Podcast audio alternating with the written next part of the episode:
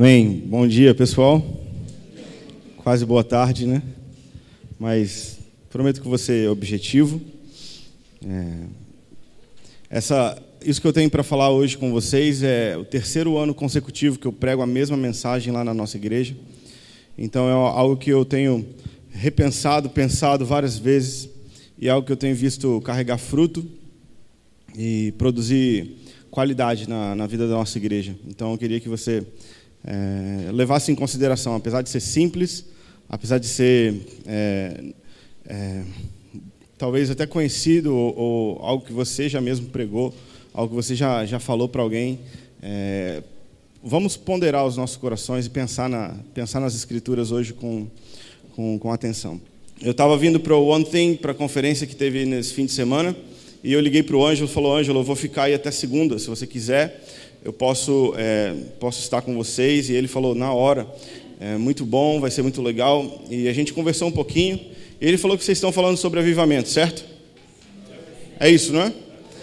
Então, a primeira coisa que eu quero que você saiba sobre avivamento é que no avivamento tem partes que pertencem a Deus que você não pode fazer, e tem partes que pertencem a você que Deus não vai fazer. Entendeu?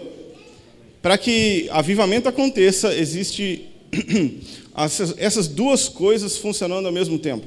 A parte de Deus é o inesperado, é aquilo que você está, de repente, numa reunião de oração, e de repente, quando você vê, passaram-se 10 anos e aquela reunião de oração não acabou, e na verdade ela se transformou numa explosão de missões, e a cidade inteira está de cabeça para baixo. Isso é a parte de Deus. Isso é o inesperado, esse é o impensável. Isso é aquilo que mão nenhuma pode fazer, ou palavra nenhuma pode convencer. Essa é a parte de Deus. Nós oramos para que Ele faça a parte dele, mas enquanto a gente espera que Ele faça a parte dele, nós fazemos a nossa. E a nossa parte é perseverar no lugar onde Ele derrama avivamento. E o lugar onde Ele derrama avivamento é na sala de oração, é no cenáculo, é no ambiente onde pessoas é, dedicam a sua vida, custe o que custar, para estar preparado para o dia do derramar. Não vai ter dia do derramar se não houver pessoas se preparando para o dia do derramar. Não vai, não vai. Deus faz a parte dele, mas a gente faz a nossa parte. Foi assim em toda, toda, toda a história. Sempre tinha alguém batendo na porta do céu. Sempre tinha alguém preparando algum tipo de estrutura para conter aquilo que Deus queria fazer. E isso que é o que Jesus está é, ensinando para os discípulos dele, quando ele fala: não dá para a gente derramar um vinho novo numa estrutura velha, porque se a gente derramar o vinho novo, a gente perde tanto o vinho quanto a estrutura. E a gente vê Jesus interessado em preservar as duas coisas. Ele está interessado tanto em preservar a estrutura antiga, por mais inadequada que ela seja, porque no final de contas ela é útil para alguém, mas ele também está interessado em não derramar para que se perca. Então, a nossa parte é preparar a estrutura para que quando Deus derrame, a gente possa conter e a gente possa distribuir com qualidade, com atenção, com, com a gente possa servir né, a cidade, a nação e, e, e as nações da terra através daquilo que Deus vai fazer em nós. Então eu queria é, dar essa primeira introdução de o que, que a gente pode esperar de avivamento. Não dá para a gente ficar aqui é, clamando por avivamento, sendo que nós não estamos nos preparando para avivamento. Será que a gente está pronto para o avivamento? Será que a nossa vida conteria um avivamento? Será que a nossa vida, a, a nossa estrutura familiar conteria um avivamento de Deus? Ou será que a gente ia se entregar tanto para o ministério que os nossos filhos iam se perder e a, e a gente ia se divorciar? Será que a gente está pronto para um avivamento como comunidade? Quando, será que a gente iria se ensoberbecer por causa dos dons ou por causa do poder? Por causa do tamanho do dinheiro, por causa do tamanho das estruturas? Será que a gente está pronto como igreja para que Deus derrame avivamento? Essa é uma pergunta que deve, a gente deve fazer para os nossos corações. A gente não deve é, é, exigir isso dos outros, mas a gente deve pensar: eu estou preparado e eu ajudo outras pessoas a estarem preparadas para aquilo que Deus quer fazer. E quando Ele fizer, nós temos um grupo de pessoas prontas. Amém? Amém. Beleza? Joia. Abre comigo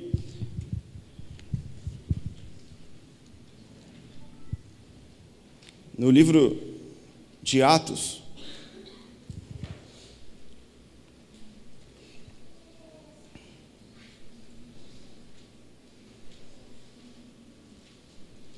Atos.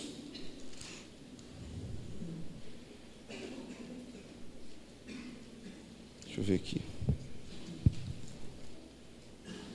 Sumiu da minha igreja. Atos 15.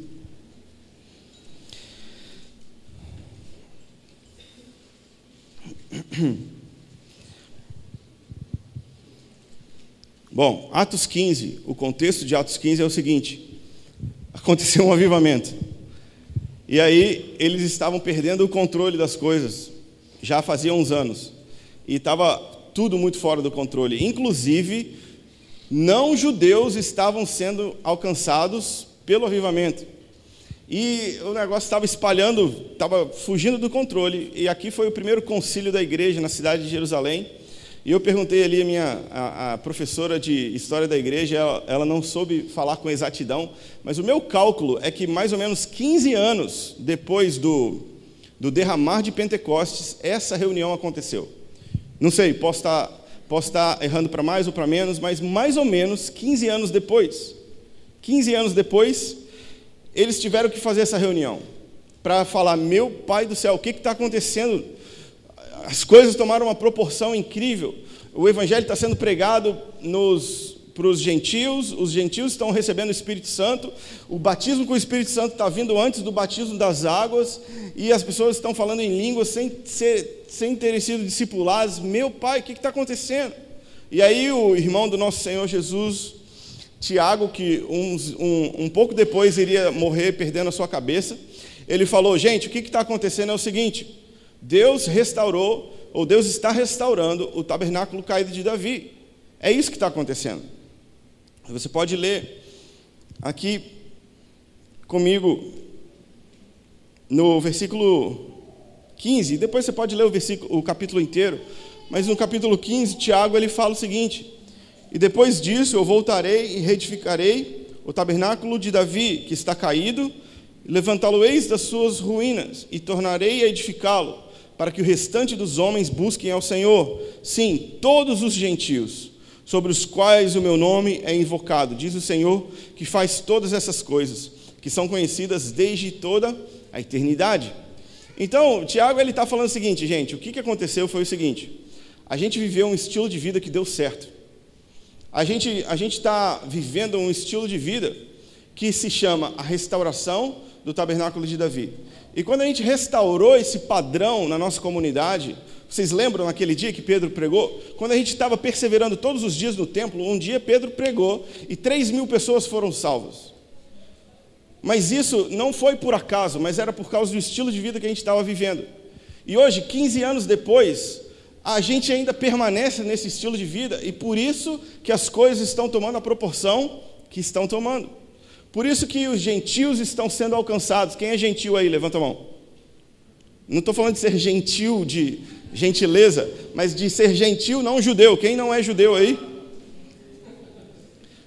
Bom, se você não é judeu, a palavra de Deus aqui, ela está falando de você. Os gentios são alcançados, para que todos os gentios sejam alcançados. Então, isso fala diretamente do que está acontecendo na nossa vida. O que eles viveram lá, o estilo de vida que eles viveram lá em Atos, impacta hoje a gente aqui. Hoje, a gente não estaria sentado nesse lugar maravilhoso, climatizado, se não fosse o estilo de vida daqueles irmãos, se não fosse o padrão, a forma como eles se prepararam para que o derramar pudesse vir e então eles estarem articulados para poder distribuir o avivamento. Então, esse é o desejo do meu coração. Como eu falei, eu prego essa mensagem todo ano na, na, igreja. E eu falo, gente, nós precisamos nos entregar a um estilo de vida de três coisas. Se você está anotando, você pode anotar: devoção diária, comunhão, comunhão diária e serviço diário. Três coisas: comunhão diária. Não, devoção diária, comunhão diária e serviço diário. Essas três coisas combinadas geram o ambiente onde Deus pode derramar avivamento e não vai ser uma perda de tempo, mas vai ser algo que vai impactar. Na verdade, nós estamos posicionando o nosso coração para que quando Deus derrame, nós possamos saber o que fazer com aquilo que Ele vai derramar. Bom, se você voltar algumas páginas na sua Bíblia, um, um, texto muito, muito, muito conhecido, muito falado, mas é, talvez não com essa abordagem, é o texto de Atos 2. O texto de Atos 2, é, ele pode ser mal interpretado para justificar um tipo de socialismo ou comunismo cristão, e ele pode também é, ser interpretado ou ser usado para justificar a, a importância dos relacionamentos em vez das programações, e todas essas coisas, é, elas são extraídas desse texto aqui, mas eu queria que a gente olhasse para essa passagem do, do capítulo 2, a partir do versículo, 40, é, do versículo 42, a partir de uma perspectiva de se preparar para o avivamento. Versículo 42. E perseveravam na doutrina dos apóstolos, na comunhão, no partir do pão e nas orações. Em cada alma havia temor e muitas maravilhas e sinais eram feitas pelos apóstolos. Todos os que criam estavam juntos e tinham tudo em comum. Vendiam as suas propriedades e bens e repartiam com todos, segundo a necessidade de cada um, perseverando unânimes todos os dias no templo, partindo o pão em casa, comiam juntos com alegria de singeleza de, e singeleza de coração, louvando a Deus e caindo na graça do povo, e todos os dias acrescentava o Senhor à igreja, aqueles que iam sendo salvos. Eu quero que você preste atenção à ênfase que Lucas deu ao escrever essa, esse livro e ele fala aqui algumas vezes, todos os dias. Todos os dias é chave para que a gente possa viver um avivamento. Todos os dias. Todos os dias. O que, é que você faz todo dia? Pensa aí uma coisa que você faz todo dia, sem falta. Come? Mas o que, é que você faz? Escova o dente? Mas o que? Toma banho? Senhor juiz, hein? Mas o que você faz todo dia? Dorme, descansa. Tem coisas que a gente faz todo dia sem falta, é ou não é? Não tem ninguém para te falar que você tem que fazer. Que você simplesmente sabe que você tem que fazer porque aquilo faz parte da sua existência. Que se você não tiver aquilo, você não está vivendo. Se você não tiver aquilo, você não está é, sendo aquilo que você foi feito para ser. Comer, descansar, desfrutar e, e todas essas coisas, trabalhar, tudo isso é todo dia. Tudo isso é todo dia, mas Deus ele quer acrescentar mais três coisas no seu estilo de vida diário. Três coisas que, se você fizer todo dia, você está preparando seu coração para o avivamento. Três coisas que, se você adicionar à sua disciplina diária, você vai estar se preparando, e se você fizer isso com outros irmãos, você está preparando um grupo de pessoas, ou seja, você está potencializando o alcance daquilo que Deus vai fazer. Quando você discipula ou treina pessoas nessas três coisas. E essas três coisas, como eu já falei, é o seguinte: devoção diária. Devoção diária. A palavra de Deus fala que eles estavam todos os dias no templo.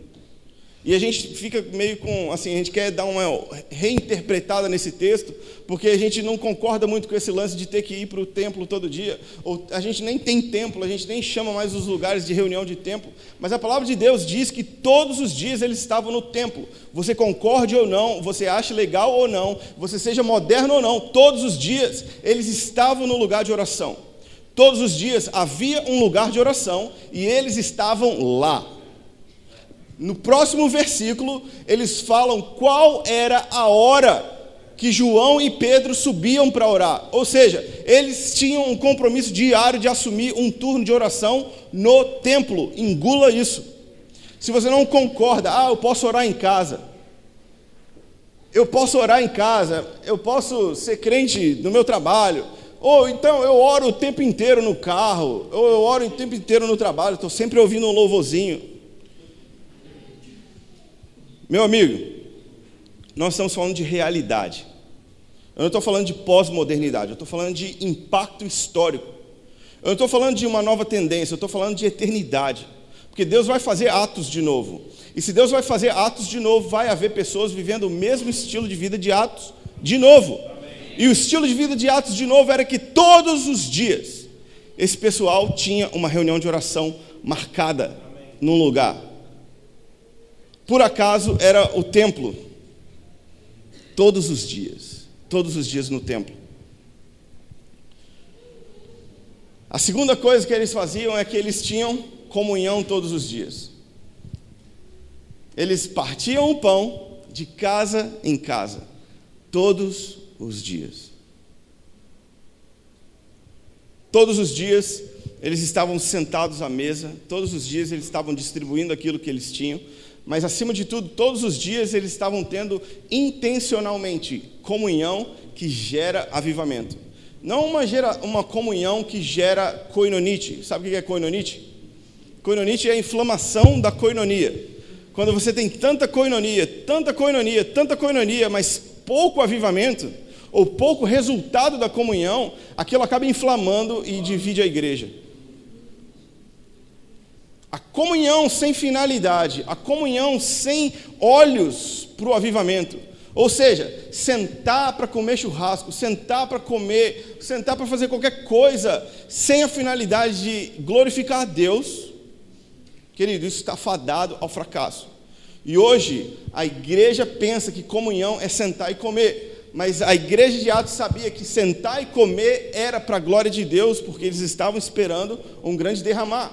Então, enquanto eles tinham comunhão, a expectativa deles era naquilo que Deus é, ia fazer e já estava fazendo na vida deles. Não era um fim em si mesmo, não era um clube de melhores amigos, mas era um grupo de pessoas que contendiam por avivamento todos os dias no templo e também sentavam para comer juntos. Para quê? Para falar daquilo que Deus ia fazer. Para falar, para torcer. Você viu hoje na, na, na reunião de, de, oração, eu estava lá, o sacerdote fez a hora do sacrifício. Eu, quando aquela fumaça subiu, eu pensei logo naquela fumaça descendo. E quando, imagina o dia que Deus responder as nossas orações. E esse é o tipo de, de conversa que permeia a nossa comunhão. É a expectativa por aquilo que Deus quer fazer. Eu vou falar um pouquinho mais sobre cada uma dessas coisas. Mas outra coisa que eles faziam é, todos os dias é que eles estavam partindo o pão de casa em casa. Eles não estavam só comendo, mas eles estavam também, de alguma forma, servindo todos os dias. Eles tinham uma, uma, um coração para servir uns aos outros todos os dias. E essa é uma coisa também que, que se a gente achar que serviço é para aqueles que têm autoridade, nós nunca vamos ter autoridade, porque só tem autoridade aquele que serve. Você entendeu? Não, não é, uma coisa não depende da outra, mas uma coisa gera a outra. Servir gera autoridade. E quando a gente coloca as nossas expectativas em só vai servir quem já tem autoridade, nós acabamos nunca tendo uma vida de autoridade. Porque o que te credencia para ser a autoridade é a forma como você serve. E a palavra de Deus fala que eles serviam todos os dias. Fala comigo aí, todos os dias. Todos os dias. Gente, não é, não é, é loucura de uma pessoa em tempo integral, mas é o estilo de vida da igreja de Atos. Às vezes a gente acha assim, mas, poxa, pastor, né, o essas pessoas que estão de tempo integral, elas, elas ficam pressionando a gente para dar mais tempo, para dar mais envolvimento, para a gente estar tá mais junto, para a gente fazer mais coisas. Poxa, é porque eles não têm uma, uma, uma rotina, é porque eles não. Cara, nada a ver. Não tentando justificar os irmãos de tempo integral, até porque eu sou um e não quero me defender, mas eu estou querendo chamar a sua atenção para o estilo de vida que eles viviam. Era assim que eles viviam. Era isso que eles faziam, todos os dias, no templo, nas casas, servindo. Devoção todos os dias, construindo uma, uma vida de devoção diariamente, oração, jejum, palavra, todos os dias. Comunhão com finalidade todos os dias, juntos, em comunidade todos os dias, e servindo uns aos outros todos os dias. Esse era o estilo de vida de Atos. A gente fala que a gente quer ser a igreja como a igreja primitiva, e sempre quando alguém fala da igreja primitiva, eu imagino um monte de aborígenes assim, uh, fazendo aquela dança ao redor da fogueira, mas nada a ver. Mas é o resultado de Atos não é, um, não é uma coisa que aconteceu, mas é um estilo de vida que eles prepararam. Isso só aconteceu por causa da forma como eles viviam. Porque Deus faz o impossível, nós preparamos o possível. Nós preparamos a oferta, Ele que manda o fogo. Mas se nós não reedificarmos o altar, se nós não cortarmos a oferta, se a gente não regar com as lágrimas, queridos, Deus não vai mandar fogo, Ele vai mandar fogo no altar pronto, no altar preparado. Então, quando, quando Tiago explica o que está acontecendo, ele está falando o seguinte: a restauração do tabernáculo de Davi é a restauração do estilo de vida todo dia. Quando, quando a igreja de Atos, eles viveram todo dia, eles viram também os resultados de Atos. Se você quer ter os resultados de Atos, você precisa também abraçar o estilo de vida de Atos. Amém? Tudo bem até agora? Vamos lá, né? Vou adiantar aqui para gente. Beleza. Devoção diária devoção diária.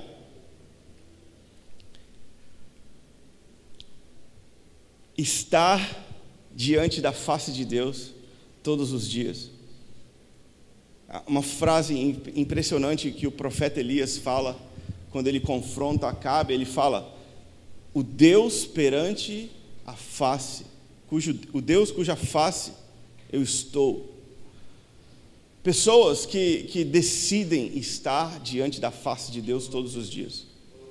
Pessoas que abrem as Escrituras todos os dias e meditam nas Escrituras não para cumprir a meta de leitura bíblica anual. Você sabe, né, que crente que é crente fala: esse ano eu vou ler mais a Bíblia, é ou não é? Todo, ano, todo dia 31 você ajoelha na, na, na igreja, ou você faz um compromisso com Deus, você fala: eu vou ler a Bíblia esse ano. E aí a gente começa a ler as Escrituras. A gente começa a ler, e aí Gênesis é interessante, né? tem um monte de história legal. Êxodo é legal, tem um monte de coisas cabulosas que acontecem, mas quando chega em Levíticos, quando chega em Números, meu amado, né? A gente, a gente começa a ler por tabela, a gente começa a ler para cumprir, né? E aí a gente começa a ler a história, a gente chega nos, nos juízes ali, é, Josué, juízes, Ruth, a gente começa a ver, uau, que povo meio doido, né? Eles amam Deus, mas eles fazem um monte de coisa doida. E quando a gente começa a ler reis, crônicas, Samuel, a gente vê que os reis começam a fazer um monte de coisa horrível. A gente fala, meu pai amado, como que isso vai acabar? Será que isso vai acabar bem?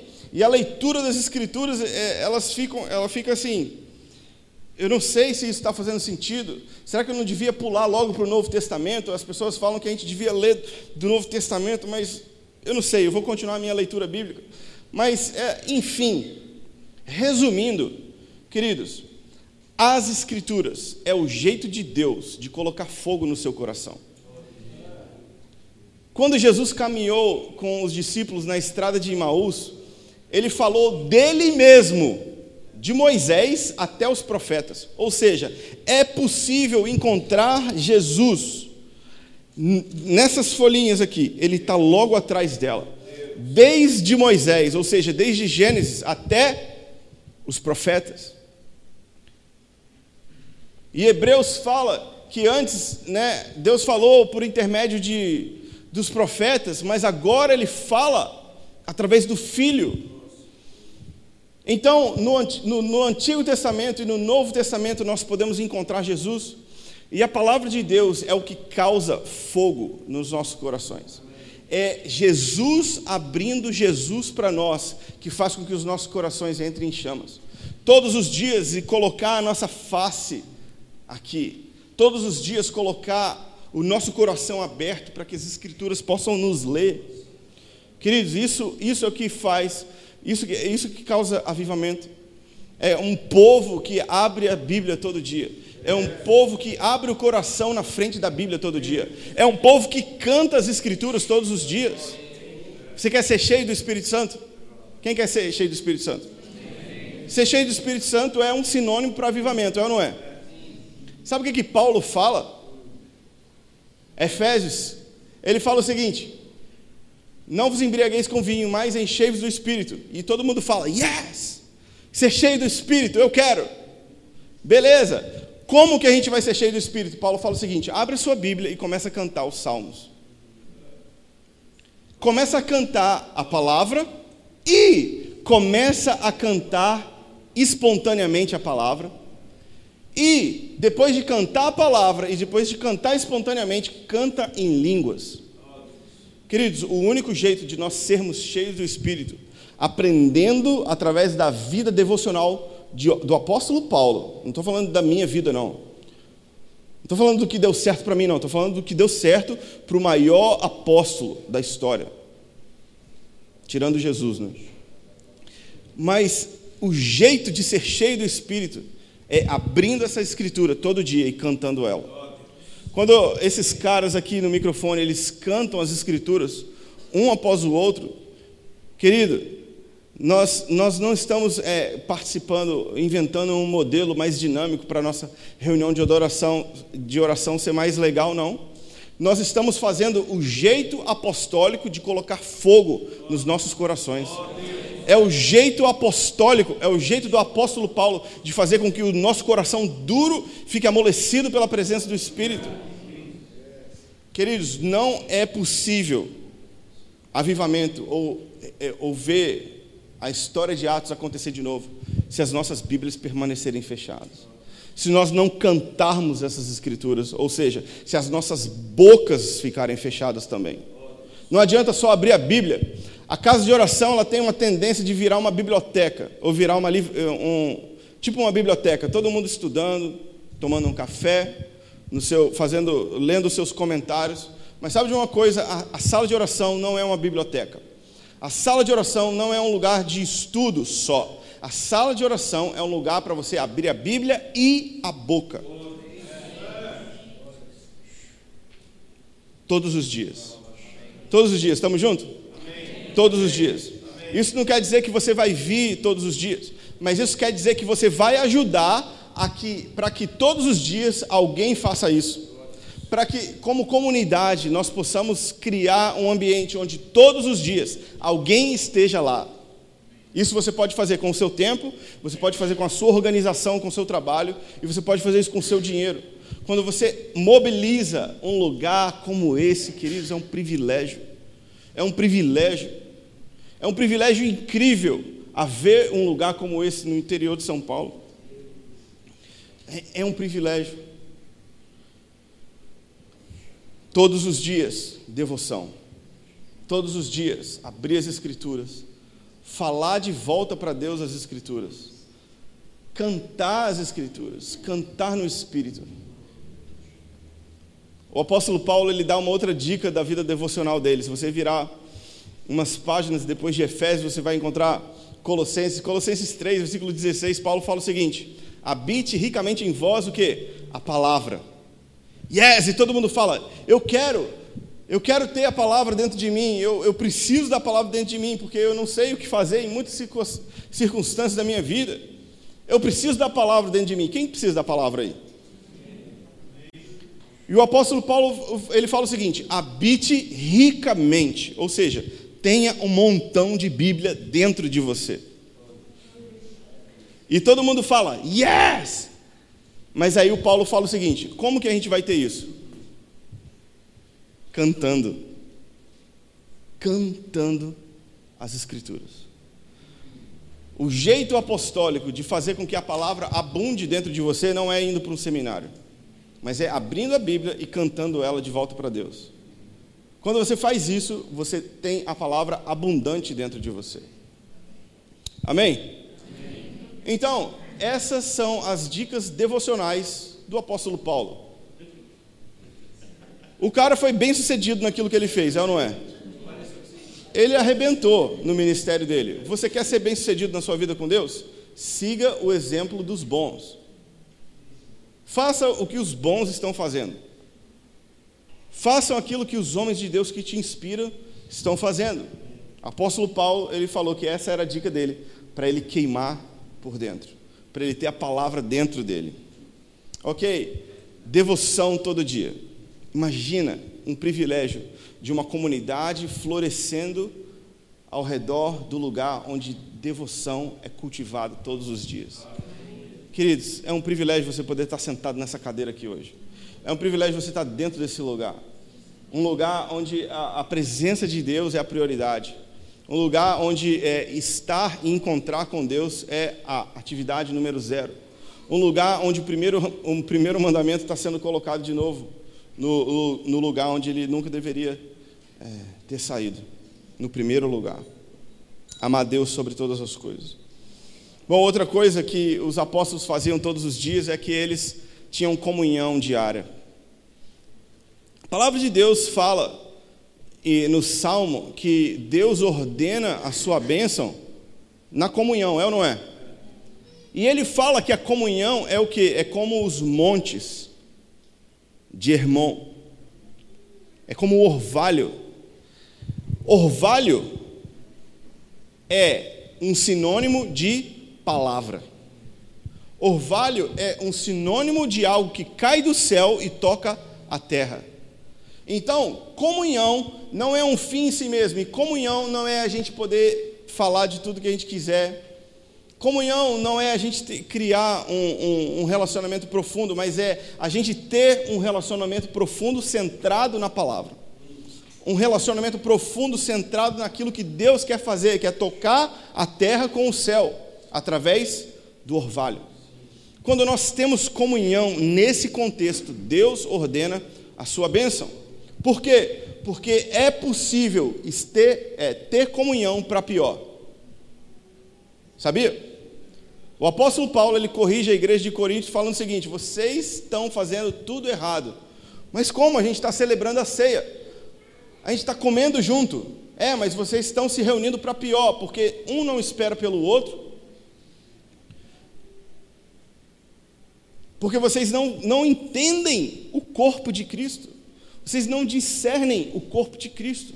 E Paulo corrige a comunhão errada. Queridos, nós precisamos ter alguém que se levante para dizer para nós como que é o corpo de Cristo. O corpo de Cristo não é a gente sentado na sala de uma casa falando das coisas de Deus. O corpo de Cristo é ser guiado pelo cabeça. Não é simplesmente achar que nós estamos vivendo num estilo de vida diferente das denominações, mas é literalmente ser guiado por aquele que é o cabeça. Nós precisamos discernir o que é o corpo através do cabeça, não através daquilo que a gente não concorda ou, ou aquilo que a gente viveu como experiência negativa. Hoje, muito da igreja está baseado naquilo que eu não quero ser. A igreja precisa ter uma experiência naquilo que o cabeça diz que ela é. Isso é comunhão bíblica, isso é ser o corpo de Cristo. Por exemplo, quando alguém chega na minha igreja e fala o seguinte: eu preciso de discipulado, eu já entendo que ela está falando o seguinte: eu estou com um monte de problema, eu preciso de ajuda para você resolver, me ajudar. É ou não é? Quando alguém fala para mim, eu preciso de discipulado, eu penso assim: hum, que, que será que ele fez? Quando alguém fala para mim, eu preciso de discipulado, nunca é eu quero vender tudo que eu tenho e quero mudar para o Iraque. Nunca é isso. É sempre assim: eu briguei com a minha esposa, eu estou com um problema financeiro, eu não sei como lidar com os meus filhos. É sempre desgoverno de vida. Sendo que eu fiz um estudo, eu, eu, eu, eu, eu li a Bíblia. Eu, eu procurei nos evangelhos as vezes que Jesus sentou para discutir problema dos discípulos. Sabe de uma coisa? Eu não achei. Eu não achei uma vez que Jesus sentou com os discípulos para falar: e aí, como é que está a sua vida? Não teve isso. Isso chocou a minha teologia. Eu fiquei chocado. Na, na verdade, eu estou ainda. Eu estou perplexo de ver que Jesus nunca parou para tomar um café e perguntar como estava a vida das pessoas. E aí, como que está a sua vida com a sua esposa? E aí, como que está, né? Você tem visto pornografia na internet? Jesus nunca, nunca fez esse tipo de pergunta para os seus discípulos. Ou seja, a igreja hoje precisa reentender o que é discipulado e reentender o que é comunhão, o que é vida de igreja. A gente, a gente transicionou o discipulado para o quê? Aconselhamento grátis. Terapia grátis. Alguém para eu poder desabafar. E Jesus nunca viu discipulado desse jeito. Discipulado é treinar pessoas para cumprir a grande comissão. Ou seja, equipar pessoas para viverem avivamento. Discipulado é isso. E enquanto a gente vai para isso, a gente pode conversar de algumas coisas, mas a finalidade é essa. Quando a gente para e senta para viver em torno de resolver problema das pessoas, queridos, nós não vamos levantar e viver a grande comunhão, a grande comissão. Nós não vamos cumprir a grande comissão falando de problema. Nós vamos viver e cumprir a grande comissão acreditando naquilo que Deus quer fazer, tocando a terra através do seu orvalho. É assim, mas enquanto isso, eu acredito que a gente pode falar de problema. Mas, querido, se a gente sentar para resolver problema, não sei, eu estou falando, eu estou pensando essas coisas. Está é, tá revolucionando a minha vida. Eu estou chocado, porque Jesus nunca parou para falar de problema de ninguém. Eu tô, estou em estado de choque, sinceramente. Eu estou estudando, estou tentando encontrar. Claro que ele falou um monte de princípios, ele falou o sermão do monte, mas era tipo no começo. Ele falou assim: gente, é assim, assim, assim. Vocês não, não fazem isso, não fazem isso, não fazem isso. Vocês fazem isso, isso, isso aqui. Vocês não matam ninguém, nem na cabeça. Vocês não é, adulteram com ninguém, nem na cabeça. Vocês perdoam os seus inimigos. Vocês fazem tudo certinho do Sermão do Monte. E aí vocês oram, jejuam, dão com extravagância, abençoam aquele que vos persegue. Esse é o nosso estilo de vida, beleza? Vai, corre. Vamos para a grande comissão. A gente não vai ficar fazendo seis meses de cura interior primeiro. Mas enquanto a gente corre para a grande comissão, Deus causa cura interior em nós. Queridos, é, a gente precisa rever. A gente precisa rever um pouco de discipulado e de vida de igreja. Amém me ajuda a pensar isso. Eu estou eu tô, eu tô em estado de choque ainda. Mas a comunhão tem finalidade. A comunhão bíblica, ela precisa ter finalidade. Não chama de comunhão bíblica, não chama de discipulado, trivialidade do nosso relacionamento. Ok. E outras coisas que eles faziam todos os dias é que eles serviam uns aos outros. Eles serviam uns aos outros todos os dias. Tem, aquela, tem aquele ditado que, né, que quem não serve para servir, né, não serve para nada. Eu não sei se é assim, mas quem não vive para servir, não serve para viver. Mas enfim, se você não serve, você não serve. Fala para a pessoa do seu lado aí, se você não serve, você não serve.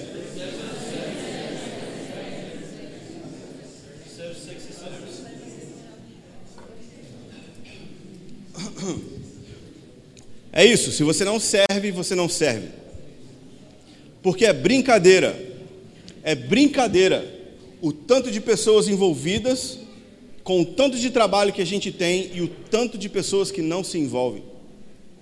Na nossa comunidade, eu sempre falo com eles, nós somos 30% trabalhando e 70% desfrutando das coisas que 30% trabalham. Ou seja, existe, existe um potencial muito superior a se alcançar com um engajamento maior de pessoas. E existe uma sobrecarga de trabalho por causa que poucas pessoas estão trabalhando. Ou seja, se você não está trabalhando, você está dando trabalho para alguém. Se você não está servindo, você está sobrecarregando outra pessoa. Quando que você vai levantar da sua cadeira e ser o tipo de crente que você quer? Muitos de nós saímos de lugares onde a gente estava inconformado, mas a gente entrou nesse lugar aqui e a gente se tornou as pessoas que a gente criticava. Queridos, a igreja somos nós. é a, a, o nível de disposição que você tem, é o nível de entrega que você tem que faz, que determina a qualidade de vida da igreja. Essa é a nossa parte. A nossa parte é fazer tudo possível e acreditar que o impossível Deus faz. Então, servir todos os dias. Todos os dias você pode servir alguém, amém? Todo dia você pode fazer alguma coisa que presta na vida de alguém. Todo dia você pode ajudar alguém a atravessar a rua. Todo dia você pode abençoar alguém pagando um café para essa pessoa. Todos os dias você pode servir de alguma forma, nem que seja dentro da sua casa. Você pode servir. A gente precisa encontrar o valor e a preciosidade que é as oportunidades que nós temos de servir uns aos outros. Servir sem ser visto. Servir acreditando que se a minha recompensa não vier nessa vida, ela está garantida na eternidade. Querido, um copo de água dado com o coração certo é digno de recompensa na eternidade. O que, nós estamos esperando? O filho do homem não veio para ser, ser servido, ele veio para servir. Isso deve ser um padrão, um estilo de vida diário, onde nós buscamos e amamos as oportunidades que a gente tem para servir uns aos outros. Sabe o que, que acontece? Se nós combinarmos esse tripé, se nós combinarmos essas três coisas, nós estamos criando uma atmosfera de avivamento. Existe muita discussão teológica do que, que seja restaurar o tabernáculo de Davi, é ou não é? é às vezes é chato, às vezes é, é, é complicado discutir teologia, mas para mim, restaurar o tabernáculo de Davi é restaurar esse estilo de vida aqui. Simples. Pessoas que estão todos os dias na presença de Deus. Pessoas que se amam e amam a Deus enquanto se amam todos os dias. Todos os dias. E pessoas que têm um coração de servir uns aos outros todos os dias. Queridos, essa é a fórmula apostólica. Essa é a fórmula de Atos para gerar o avivamento que a gente viu acontecer aqui, nesses vinte e tantos capítulos. A palavra de Deus, ou a promessa de Deus, é que ele vai fazer Atos 2 de novo. Quando Pedro ele começa a falar, no, no, capítulo, no capítulo 3, Pedro ele, ele fala que o que está acontecendo é que é, é Joel, o que aconteceu foi Joel, Joel 2, ele está derramando o espírito dele sobre toda a carne. E a palavra de Deus em Joel fala que nos últimos dias Deus vai derramar o Espírito sobre toda a carne. Bom, se isso que aconteceu em Atos lembra o que, aconte, o, que o profeta Joel mencionou, o que, que vai acontecer nos últimos dias? É muito maior, é exponencialmente superior. O que Deus vai fazer nos últimos dias lembra mas é superior àquilo que aconteceu em Atos. Se você acha Atos impressionante, a igreja do fim dos tempos é maior. Se você acha Atos impactante, uau, queria ver essas coisas aqui. O anjo aparece, chuta Pedro assim e fala: acorda, vamos sair da cadeia. E enquanto Pedro vai andando, a porta vai abrindo automaticamente, tipo um shopping center. Uau, é impressionante esse negócio. E quando as pessoas trazem oferta errada, as pessoas morrem automaticamente. Atos é impressionante para você? Você não perde por esperar a igreja do fim dos tempos. Porque Deus vai fazer isso aqui plenamente, plenamente, novamente. O que nós precisamos fazer? Nós precisamos começar a viver esse estilo de vida. A gente precisa começar a preparar o nosso coração, preparar o nosso padrão de vida, preparar um ambiente para que Deus, para que Deus possa derramar avivamento. Bom, essa essa palavra eu prego todos os anos na nossa comunidade para a gente nunca esquecer por que, que nós existimos ou por que, que nós estamos aqui. Nós estamos contendendo por um avivamento. Nós estamos criando uma comunidade pronta para que quando Deus falar agora, a gente esteja no lugar certo.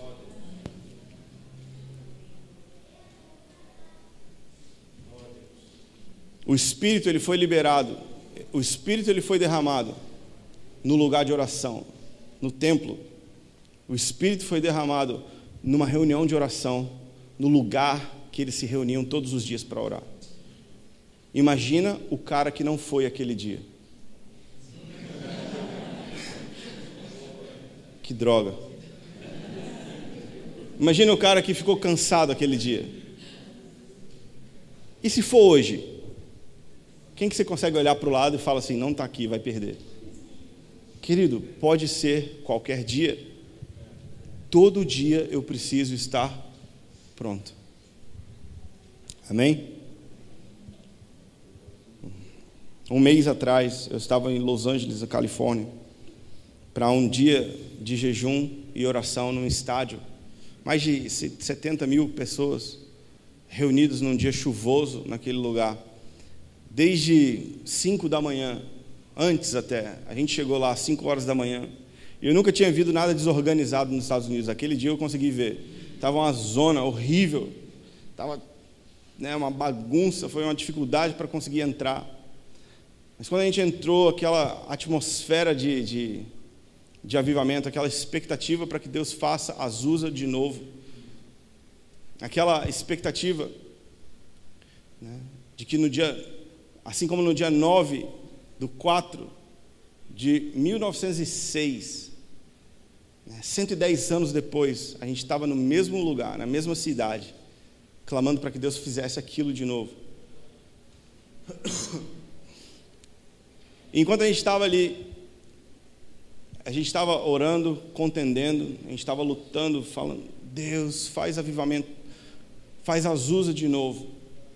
Eu lembro que eu tive que botar, tive que colocar uma capa de chuva, porque choveu o dia inteiro. E a gente estava ali, 70 mil pessoas, o dia inteiro na presença de Deus. E pessoa após pessoa, líderes de adoração após líderes de adoração, motivando e, e, e, entusiasmando a gente a continuar, a perseverar, a, a, a acreditar por avivamento. E aquilo foi apenas um dia. Aquilo foram, é, foram é, 14 horas, se eu não me engano, 15 horas de, de um dia.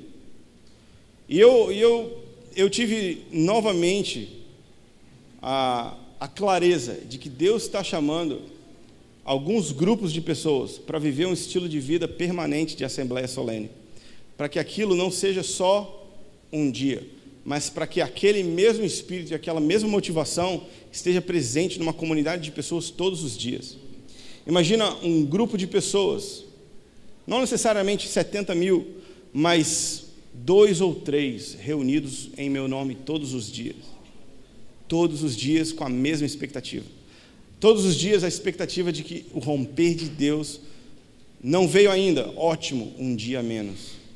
Não foi hoje, ótimo, um dia menos. Não foi hoje, ótimo, um dia menos. Não foi nesse turno, ótimo, uma hora a menos. Porque Ele é fiel, Ele vai fazer. Ele vai fazer.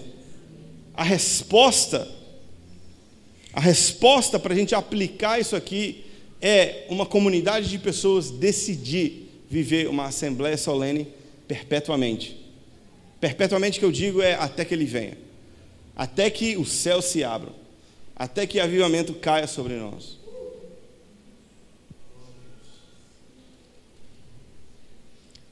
Amém? Amém? Eu creio que essa é a resposta. Essa é a resposta para um tempo como esse. Essa é a resposta é, adequada para a igreja hoje. Essa é a resposta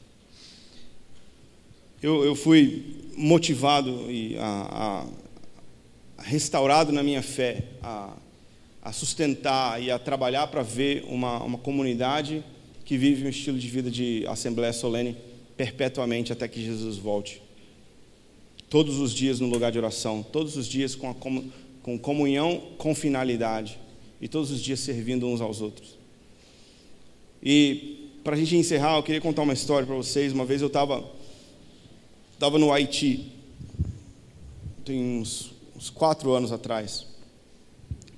E o Haiti, quando eu cheguei, estava tipo do dia depois do terremoto ainda, tudo horrível, tudo destruído, tudo cabuloso, horrível. E aí a gente foi visitar uma das piores favelas que tem lá, chama-se Soleil, ou Cidade do Sol. E lá a gente começou a andar pela, pelas vielas, pelas ruas, e tinha uma pessoa que era o contato da nossa agência missionária lá, esse cara se chama Mackenzie.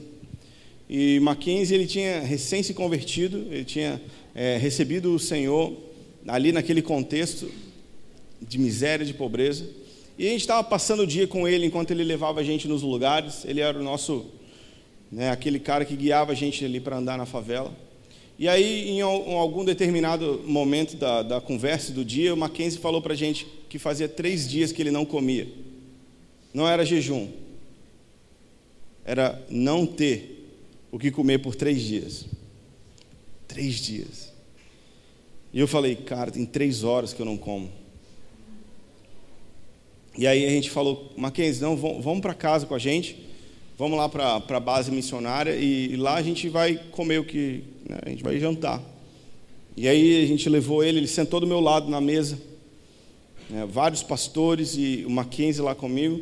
E quando foi trazida a comida, era um sanduíche de queijo, presunto e saladinha. Alface, tomate, tal, uma maionese. E ele olhou assim e ele falou: Cara, eu não sei fazer. Eu não sei montar um sanduíche. Ele falou: me, me ajuda, como é que faz? Ele não tinha, ele, ele não tinha nenhum hábito em ter coisas para ele poder colocar e organizar tipo uma refeição. Ele sempre comia o que dava, o que tinha, mas ele nunca tinha condição de preparar ou de desfrutar de alguma coisa que ele pudesse organizar. E aí eu comecei a fazer sanduíches, fazia um para ele, um para mim. Né? Pão, queijo, presunto, maionese, saladinha, né? e preparando já você para o horário do almoço agora. E aí, quantos sanduíches você acha que ele comeu? Um? Mais quantos? Uns três? Acertou. Ele comeu três. Três sanduíches. Sabe quantos eu comi?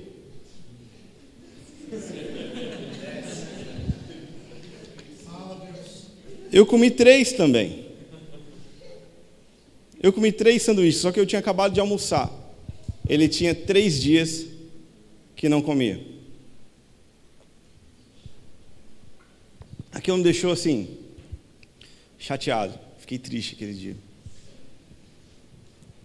E eu comecei a olhar para a nossa condição como igreja, a nossa, o nosso estilo de vida como igreja, onde a gente tem uma refeição cada domingo e a gente fica sem comer a semana inteira. A gente fica sem se alimentar um monte de dia. E aí eu comecei a perceber por que, que a gente é tão insatisfeito. Porque por mais fome que a gente tenha, se você não comer todos os dias, você não vai comer tudo que você pode comer todos os dias em uma refeição. É ou não é? O cara estava três dias sem comer e ele comeu igual eu que tinha acabado de comer. Por quê? Porque nós fomos feitos para comer todo dia. Nós fomos feitos para nos alimentar regularmente. E o Mackenzie ele, ele se tornou uma parábola para mim, para o estilo de vida que nós vivemos, onde nós achamos que nós vamos nos tornar a igreja que Deus espera de nós, nos alimentando uma vez por semana, ou um pouco, ou menos do que isso, ou um pouco mais do que isso. Nós nunca vamos nos tornar sadios e maduros o suficiente enquanto nós nos alimentarmos sem frequência enquanto nós não desfrutarmos de tudo que Deus tem para nós todos os dias. Por isso que a palavra de Deus fala todos os dias. Todos os dias é importante demais. eu lembrei também, eu lembrei do, de que no Nordeste, algumas pessoas nas gerações estão se tornando menores por causa da, do déficit de alimentação. As pessoas estão diminuindo de tamanho. As pessoas estão ficando menores porque elas não comem adequadamente, elas não se alimentam adequadamente. Elas não vivem um estilo de vida de todos os dias naquilo que elas precisavam se alimentar. E aí ela vai se tornando menor, mais mirrada, mais fraca, mais suscetível a enfermidades, a outras condições. E o que, o que isso fala para nós é que, enquanto Deus espera que a gente se alimenta e cresça em estatura diante dos homens e diante dele, nós estamos, por causa da nossa, do nosso jejum errado, por causa nossa, do nosso estilo de vida fora do padrão de Deus, nós estamos de geração em geração nos tornando homens e mulheres menores, menos capazes na palavra, menos poderosos no espírito, mais suscetíveis a ventos de doutrina e mais suscetíveis a enfermidades espirituais na alma e no corpo. Por causa que a gente não vive um estilo de vida de todo dia. A palavra de Deus, ela é, ela é, juntamente com a comunhão da igreja, o que Deus preparou para a gente, para a gente se tornar pessoas saudáveis, com um estilo de vida equilibrado, balanceado. Queridos, depende de nós. A, a nossa a qualidade de vida espiritual, Deus deixa para cada um decidir como que vai ser. A salvação é soberana, né? a redenção é permanente, é incrivelmente gloriosa, independente do se a gente tropeça ou não, mas a qualidade de vida que a gente vai ter depende da, da gente, depende do estilo de vida que a gente vai viver. E hoje, né, nessa tarde, queria te desafiar a entender e abraçar o estilo de vida dos irmãos de Atos, onde todos os dias eles estavam diante de Deus, onde todos os dias eles estavam se amando e todos os dias eles estavam servindo uns aos outros. Isso para mim é a restauração do tabernáculo de Davi Tiago fala que o estilo de vida deles causou o avivamento que eles viveram. Por que não, por que não aqui em Montemor também? Por que não aqui? Por que não com você? O que, que você tem mais importante para fazer? O que, que você tem de mais interessante para viver? Queria que a gente orasse um pouco.